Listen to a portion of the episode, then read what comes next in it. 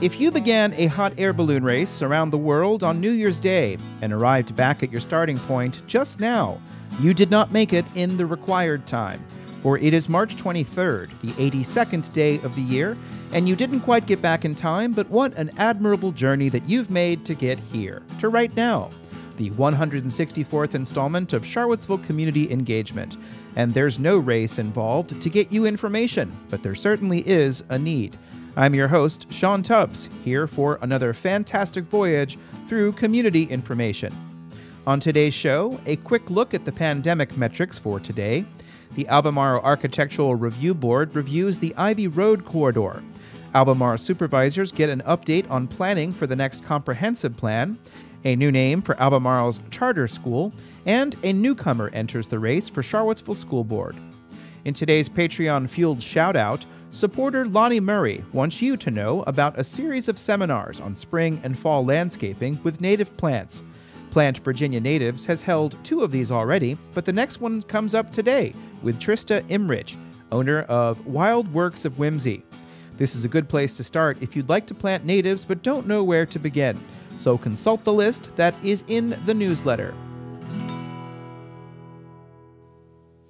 The current seven day average for new COVID 19 cases in Virginia is 1,442, as reported by the Virginia Department of Health. And the seven day average for positive PCR tests is 5.6% today, up slightly from 5.4% on Sunday. As of today, 1.14 million Virginians are fully vaccinated. On Friday, the UVA Health System offered another briefing on its pandemic response. This time around, Dr. Tyson Bell spoke about how the system is working with the Blue Ridge Health District to ensure vaccination distribution is being done in an equitable manner. Equitable distribution has been an issue nationwide. Every state that reports um, data on who's receiving vaccination has reported a discrepancy in um, in those who are receiving vaccine. Um, tend to be uh, white Americans uh, whereas uh, underrepresented minorities who disproportionately overrepresent cases and deaths um, have received disproportionately low access to vaccine.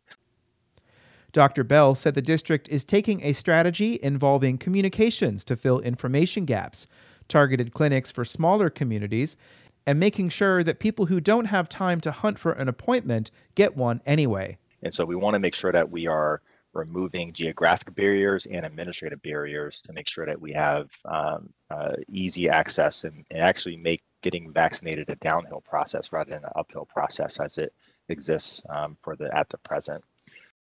Dr. Bell said some remain skeptical about getting vaccinated, and he does not like to use the term hesitancy and is there to listen. People should have questions and concerns about something that they're going to inject into their bodies. And I think the one thing to underscore is that our messaging and information around the COVID 19 vaccines really just started once they were ready for approval or authorization, I should say. And so there is a lost time in, in, to where we could have closed that information gap. We'll have more on the pandemic as it continues. An advisory group that's been considering names for Albemarle County's charter school is recommending the name Community Lab School. Murray High School and the Community Public Charter School have merged and needed a new name. The charter school's head teacher also served as chair of the advisory committee. Here's a quote from Stephanie Passman. We believe Community Lab School combines two of the most popular choices while celebrating a distinguishing strength of our school and helping to explain the purpose and mission of the learning experience we offer to students.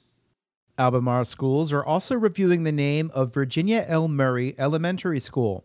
A survey concluded last Thursday, and results should be announced soon. Three people have now declared their intentions to run for three seats on the Charlottesville School Board. Parent Krista Bennett announced on Facebook and YouTube last week. I want for our community to be a just one. This includes equity in education and for children to have access to what they need to grow strong and healthy and prepared for bright futures.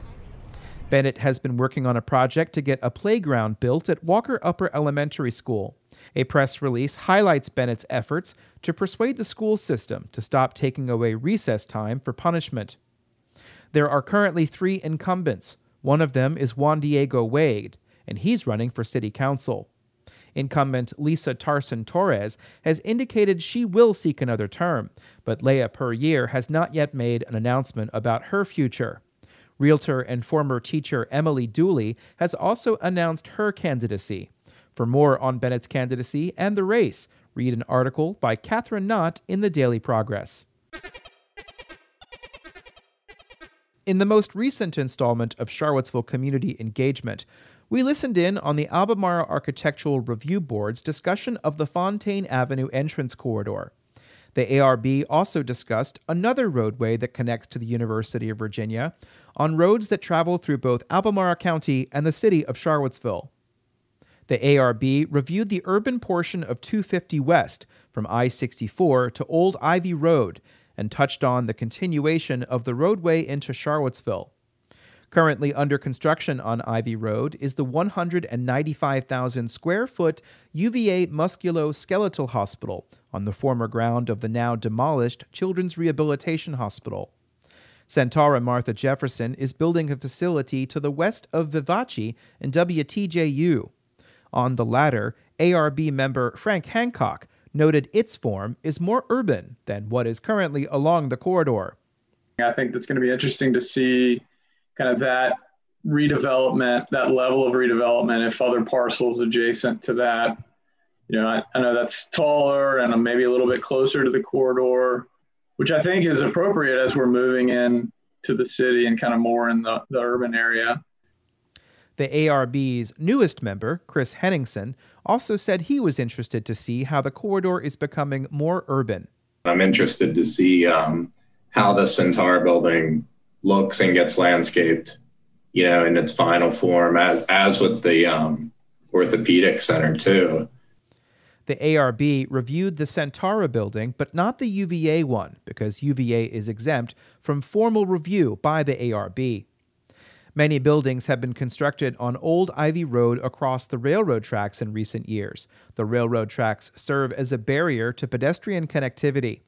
ARB member Fred Missel is the Director of Design and Development for the UVA Foundation, which has purchased and consolidated many properties further to the east in Charlottesville for the future Ivy Emmet precinct of University grounds, where a new hotel and academic buildings are planned. Missel said the section of Ivy Road in Albemarle County has issues. Railroad and especially the utility lines along that side, it's just it's not a great entrance corridor. With the development of the hotel and conference center, the School of Data Sciences, everything on that corner um, up to Arlington, that that whole area is about 14 acres of land, and it's got capacity for about three quarters of a million square feet of development in long term. Missel said that would mean a lot of vehicular traffic coming through the area, something that will need to be addressed.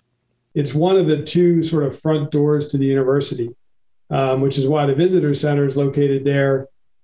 Unfortunately, in the police station, um, that's looking to be relocated to the hotel and conference center.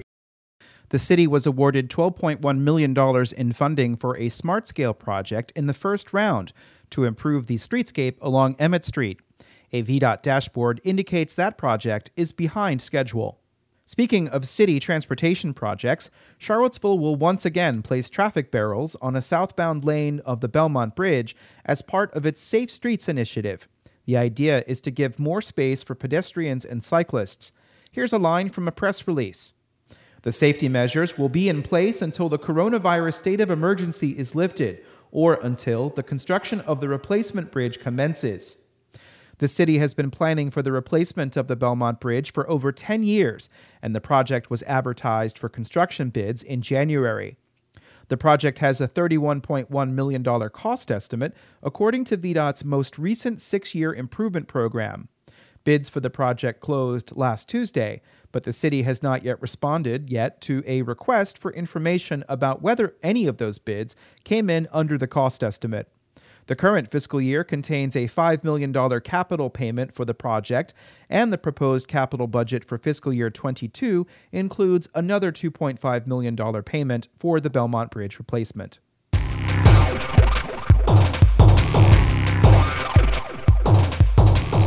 You're listening to Charlottesville Community Engagement. In this subscriber supported public service announcement, the days of live music and clubs are in our future. But if you feel safe and want to check out people playing together in a safe environment, like a winery, the Charlottesville Jazz Society has a running list of events coming up on their website. The Charlottesville Jazz Society is dedicated to the promotion, preservation, and perpetuation of all that jazz. Check them out in the link in the newsletter.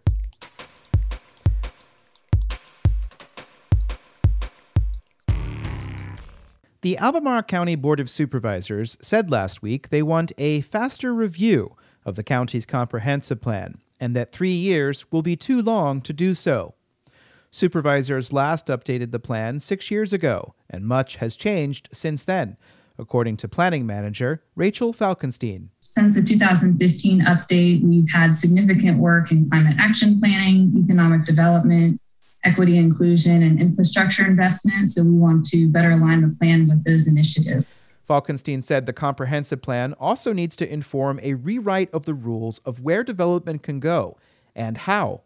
We've identified the need for a zoning ordinance update and doing the comp plan update now um, to incorporate these initiatives will help set that stage. In February, supervisors had pushed back on the three year process staff recommended then to update the comprehensive plan and asked for a more expedited review. However, Falkenstein said staff still believed in a 36 month process. We feel that given the level of engagement and the breadth of topics that are covered in the comp plan, that three years is really a realistic timeline for this work. A detailed community engagement plan would come back to the board later this year. A project advisory group would be formed to oversee the process, and members would be paid a stipend. However, staff has now changed that to have the funding used to reduce barriers to participation. This could include access to language translation, as well as transportation. Supervisor Ann Mallek said the existing plan is clear to read, and she did not want that to be lost as the current plan is updated. The benefit of our comp plan now, and I think why it won awards and was very uh, well accepted, is its readability and the fact that it's not just the last 12 months of something, it is a very long term history document about how we got here. Supervisor Liz Palmer said she wanted the Planning Commission to weigh in about whether the plan needed to be rewritten or just updated. I, I am concerned about this idea of a three year plan being a complete rewrite of this comprehensive plan. And that's the part that I'm really struggling with. Palmer also wanted to know if the zoning ordinance and comprehensive plan could be updated at the same time, given many conflicts between the two documents. County Attorney Greg Kampner said he would prefer to do the comp plan update first. The ideal situation would be to have a comp plan and then immediately follow with a comprehensive uh, rewrite and updating of the zoning ordinance because it's 40 years old. Palmer asked if that would mean the zoning rewrite would not begin for three years. Planning Director Charles Rapp said supervisors will have the chance to weigh in with more direction as the work plan for the Community Development Department comes before them. He said work on the zoning rewrite could at least begin before the comp plan is finished. I think once we get to, as, as Rachel had pointed out, that kind of framework for the comp plan so we know what it's going to contain, then we can go ahead and start making progress on the zoning ordinance. Charlottesville hired one consultant to produce an affordable housing plan, an update of their comprehensive plan, and a new zoning ordinance. The Cville Plans Together initiative just completed the housing plan, which Council endorsed earlier this month. Albemarle supervisors had a public hearing on their new housing plan last week, but sent it back to the Planning Commission for further work. I'll have more on that housing plan in the next installment of Charlottesville Community Engagement. As for the Albemarle Comprehensive Plan, Supervisor Diantha McKeel also thought three years was too long to wait and that parts of the zoning needed to be changed sooner.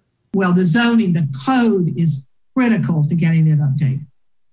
It's my, to be honest with you, it's really my priority, along with specific areas in the comp plan economic development, climate action. I mean, I could go through and name maybe just a couple of others. Deputy County Executive Doug Walker said he heard a disconnect between staff and the board on this issue. He provided some clarifications. Um, this is not intended to be a rewrite, um, which was actually done you know, the last time. It is an update, but I acknowledge that uh, to some extent, updating and rewriting can, can maybe seem a lot the same if we're not very careful about how we distinguish one from the other. Falkenstein said staff will come back with a more detailed scope, but still maintained the process will be lengthy. County Executive Jeffrey Richardson agreed. The, the staff is trying to manage this and manage the board's expectation. And three years sounds like a long time, but everywhere I've ever been, uh, uh, comprehensive plan updates take quite some time because of the domino effect of touching all of the various aspects of the entire plan document. Plans, plans, everywhere is a plan.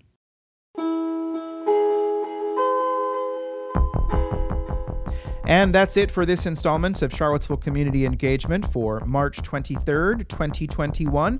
Another catch up edition as I try to dig out from last week, which was a very busy week. And of course, we'll be producing more content from that week and this week as we go forward. If you have enjoyed this program, the most important thing you can do is send it on to people who you think might be interested in listening to it. The subscriber base is certainly growing, and I'd like it to grow a little bit more so I can continue to to bring this information to as many people as possible about how these things work and how they might work better in the future. That's the whole point of Charlottesville Community Engagement. I'm your host, Sean Tubbs, and I'll be back tomorrow with another installment of this program. In the meantime, thank you for listening. Happy spring. I mean, we've already sprung, uh, but hey, you know, spring, sprang. Hooray! Stay safe out there.